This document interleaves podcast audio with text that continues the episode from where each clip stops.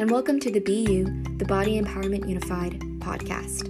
I'm Hannah, the president. And I'm Rachel, the vice president, and we represent the Body Image and Eating Disorder Awareness Club, also known as BDAC.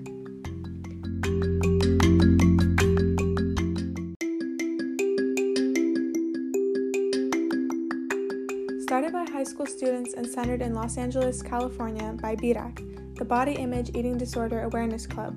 This podcast focuses on telling stories from those that have overcome eating disorders or have or are struggling with body image and self love. Through this podcast, BDAC aims to spread positivity, kindness, share tips and tricks for self care, and overall raise awareness about the importance of self image and mental health.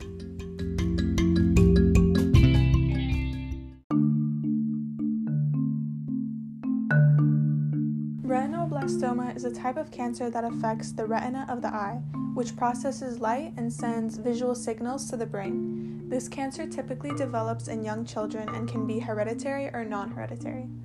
While the prime concern with retinoblastoma is obviously the threat it poses to a person's health and vision, it's also worth noting that cancer can have a significant impact on a person's body image.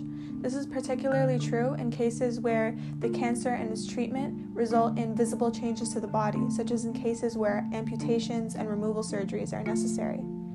These changes can be incredibly difficult for patients to deal with, as they may feel like they no longer recognize themselves or that they're being viewed differently by others.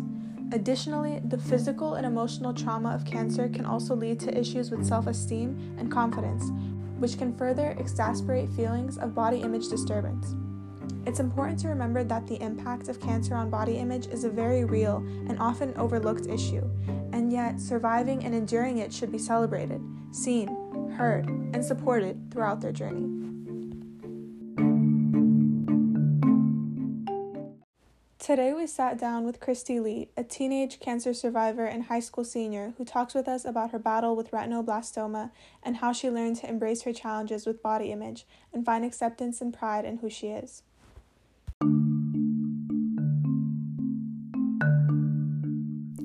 Christy Lee is an 18 year old senior in high school who, at the age of three years old, was diagnosed with Group E retinoblastoma, an eye cancer common in children. Christy's condition had caused her right vision to be impaired, in which she underwent her first procedure to remove a tumor that took her right eye. Christy endured chemotherapy at the Children's Los Angeles Hospital and had an ocularist, which helped her to receive her first prosthetic. In 2021, during the COVID pandemic, Christy had a second surgery to insert a peg into her eye and another to lift the eyelid to match. Today, she is proud of how far she has come despite previous complications. In her free time, Christy's interests include ice skating, cooking, and baking. She's also involved in TC's Odyssey of the Mind program, orchestra as a violinist, being a youth competitor in figure skating, and a princess on the Miss Temple City's Ambassador program. In the future, Christy plans on majoring in computer science and to pursue a career in the subject. She also hopes to encourage individuals alike to embrace their differences, as they are part of who they are and should be proud to show it.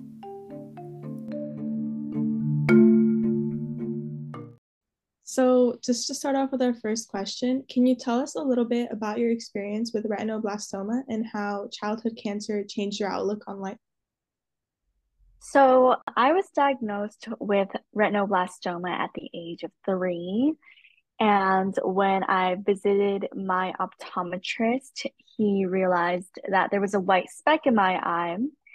And I think that's basically a sign for retinoblastoma. And I was called as an emergency case. So I was taken to Children's Hospital Los Angeles right away, like the very next day. And there at the hospital, we found out that my eye was in a stage E cancer, which means that the tumor in my eye was mostly kind of already filling up my eye. So most of my eye was already injured at that point. So the doctor kind of told my parents that there was really no way to save my eye. And so a week later, I had my eye removed in a surgery. And then six weeks later, um, I got my first prosthesis. And I think that childhood cancer really changed my outlook in life because I think it's just made me more optimistic about the future. And it's given me a different meaning of life, like living life to the fullest and like taking chances. And I think that not taking chances is failing before trying. So, yeah. Yeah, definitely. I can't imagine like being so young and then your parents also having to experience that with you for the first time. I know you're an only child. I'm sure they had a lot of fears about that. I wanted to ask you like how did your diagnosis and your treatment how did that specifically affect your body image and your self-esteem?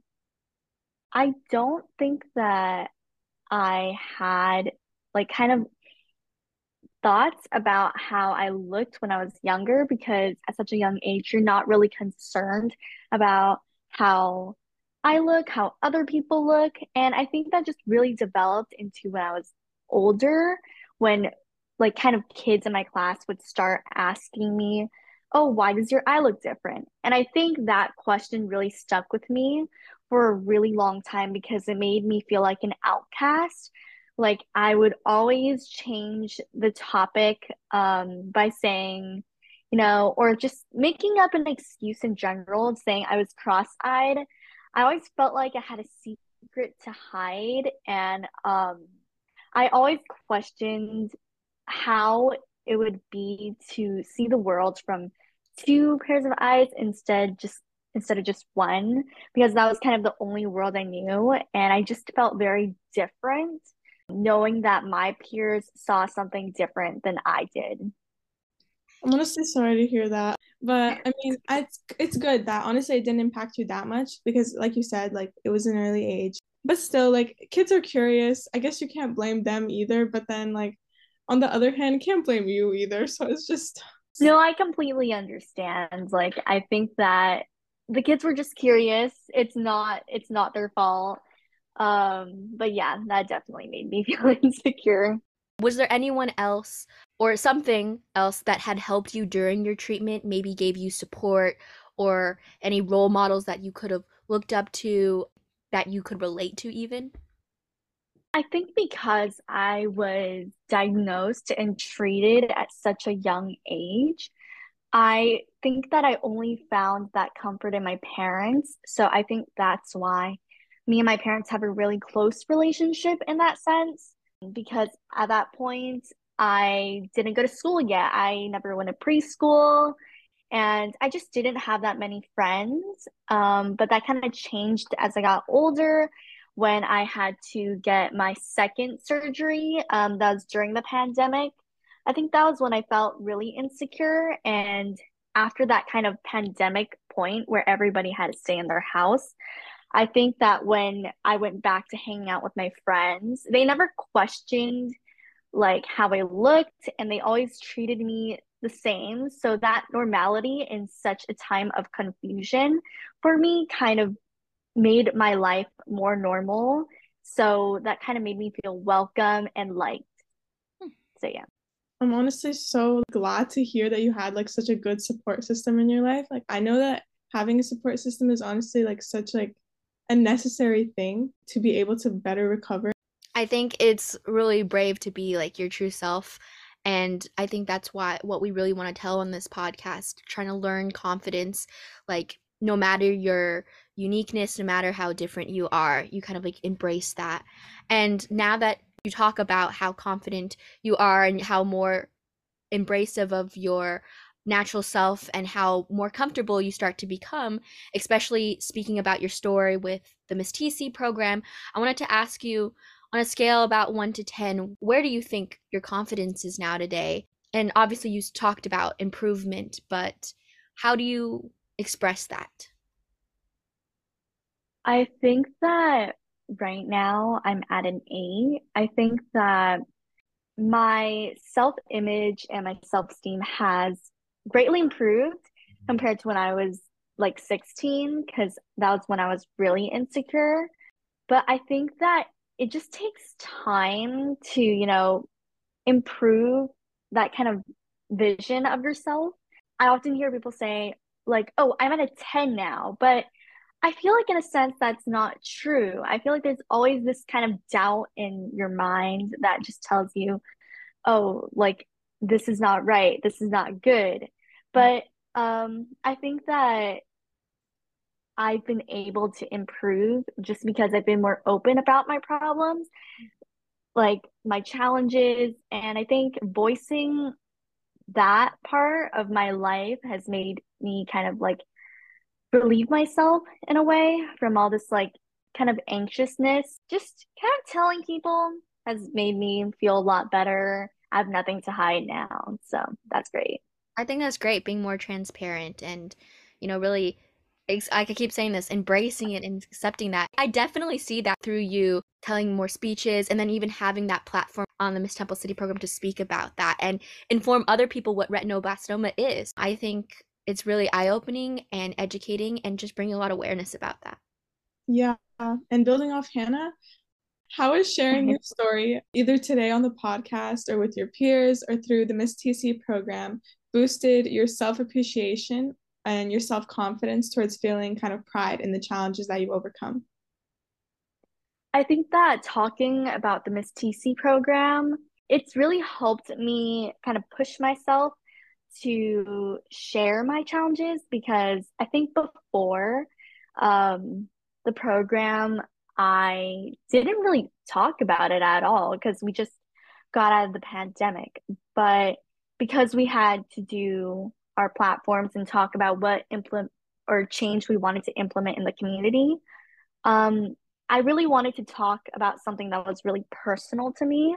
So I felt like because I was a child that went through cancer, I wanted to help other kids that were going through that because I know how insecure like teenagers can be just going through that with that extra like kind of challenge just wanted like made me want to help others more and um just sharing the story to my friends and other people who've had cancer have made me feel less alone. Like I shared my story to survivor members for the Relay for Life of Temple City. And I'm really glad that they enjoyed the story because I know that some people in that crowd during the dinner just kind of related to me in a way that they knew what it was like to kind of feel weak and just kind of feel stuck in life. So I think I've grown to talk more about the challenges and just accept the fact that I went through that and keep on growing. Yeah, definitely. I think when you mentioned that you came out of your shell more through telling your story and it just became easier to say it, um, and it even helped others, I think that's amazing. I think, mm-hmm. you know, being able to tell other people and other people to relate with that that's powerful and i think that day when you said that speech i remember i was there too i think christy did an amazing job and looking in the crowd so many people felt so it felt so relatable but they also empathized with that as well because those were adults going through that i remember being like i i can't imagine again like seeing a child go through could see those people might all look different from another. They all went through the same thing, all a similar experience. Going into that, I wanted to ask not just like in our community, of course, being able to be at that cancer relay for life and being, you know, appreciated and seen in a community. Do you feel like maybe the media represents or advocates for cancer survivors or even people with disabilities well? Do you see yourself maybe being represented? I think that it's a yes and a no question. I do think that there's more representation for adults. It's not perfect, but there's more. Um, definitely less for children just because we don't have as much voice in kind of like social media. Well, we do kind of now, but not in terms of the cancer survivors and the people with disabilities. And um, I think that the media often kind of tells us to be okay. It's okay. Like, um, you don't have to be scared. But I think that going through what I had to go through, I've learned that it's okay not to be okay. It's okay to be scared. It's a learning process that you just have to go through, and you just have to be optimistic about kind of leading your life to the fullest. And I think that the media should really focus on the fact that children are still growing, their mindsets are still developing, and kind of focusing on the fact that you know sometimes children are more insecure since they're kind of just trying to find themselves their identities. So kind of in the midst of all that confusion the media just needs to focus on teenagers or children being more insecure and uh, working on their identities more. Yeah. Do you have any like specific advice like now that you're an adult that you would give your younger self or maybe like any other kids facing cancer or any other life threatening illness? I think that if I were to talk to my younger self, I would tell myself to keep going, just kind of persevere through your challenges. Optimism is really important to me, and I think that I didn't always have it, and I think that I needed to go through my challenges to kind of learn how to kind of get that skill. Just take risks because you never know what's going to happen. Like I did with Miss TC, I did not know that I was going to even join because I just never thought that it would be something that was right for me. Um, but it's enabled me to share my story to more people and I think that it gives me comfort just knowing that people know that they're not alone. Um, and I just want to tell my younger self just be grateful for what you have because I know that some people in the world can't afford medical treatment like my parents did. Sometimes there's not enough resources for that. And just I want to tell my younger self that you're a very lucky person for how you were kind of like, I guess, hospitalized like in the past. Yeah. I think what you mentioned about your challenges, I think, and trying to find your identity and then also making sure that kids give themselves room to grow, but then also appreciate you know learn to appreciate the world appreciate their parents appreciate those who support them. I think that's universal. I think something that we all really need to know and i thank you for reminding us about that. And now i want to talk about as a senior in high school you know you're getting ready for college ready to explore maybe different pursuits. And i know you're very interested in computer science. Is there anything you want to do maybe for the future? Is there anything to look forward to maybe I think I'm just looking forward to finding myself, finding who I am. I think that at this age, and especially with a lot of other people at my age, we're just trying to find their identities, like trying to find their place in the world, our purpose. Um, the world is just really big, and like I think that because we just sometimes live in such a small mindset, we just need to explore things that kind of go out of our comfort zone. And for me, one of those things was just expressing, you know, my passive retinoblastoma, which I am very glad to have accomplished in my life. And I just kind of want to inspire others to be optimistic.